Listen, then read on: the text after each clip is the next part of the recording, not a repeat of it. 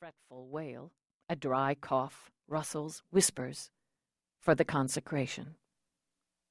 The priest waited for them to quiet, for the silence, for the moment.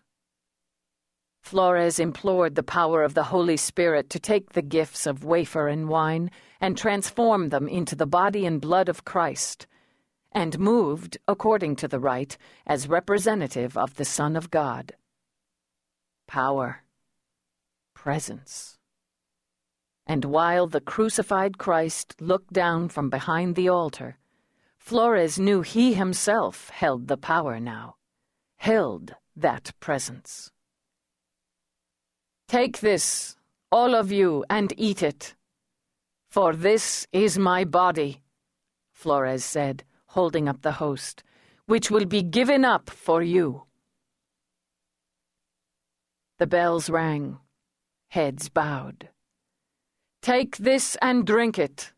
This is the cup of my blood. He raised the chalice. The blood of a new and everlasting covenant. It will be shed for you and for others for the forgiveness of sin. Do this in memory of me. Christ has died. Christ has risen.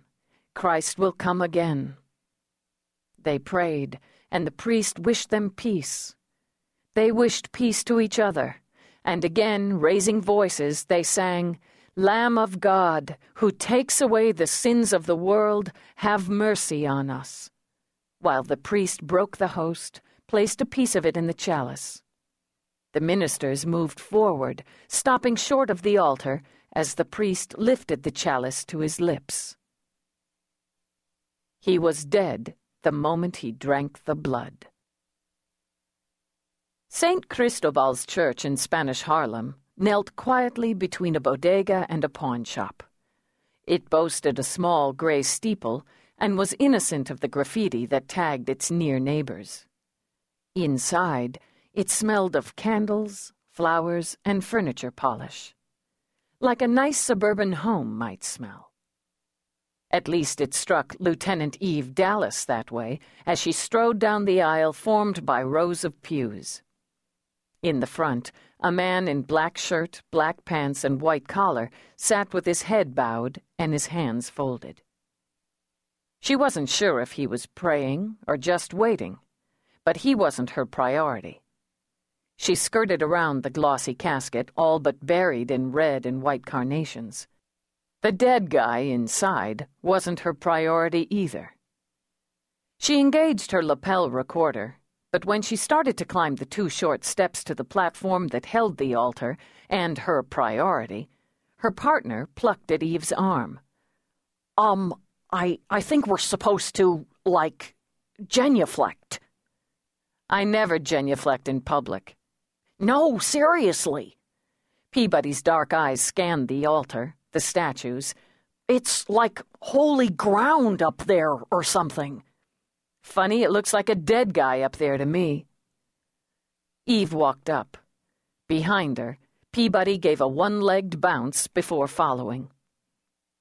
Victim has been identified as Miguel Flores, age 35, Catholic priest, Eve began. The body's been moved. She flicked a glance up to one of the uniforms securing the scene. Yes, sir.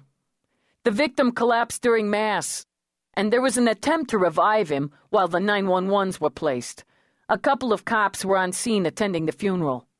That guy's funeral, he added with a chin point at the casket. They moved people back, secured. They're waiting to talk to you. Since she'd sealed her hands and feet before coming in, Eve crouched. Get prints, TOD, and so on for the record, Peabody. And for the record, the victim's cheeks are bright pink. Facial injuries, left temple and cheekbone, most likely incurred when he fell. She glanced up, noted the silver chalice on the stained white linen. She rose, walked to the altar, sniffed at the cup. He drink from this? What was he doing when he collapsed? Taking communion, the man in the front row answered before the uniform could speak. Eve stepped to the other side of the altar.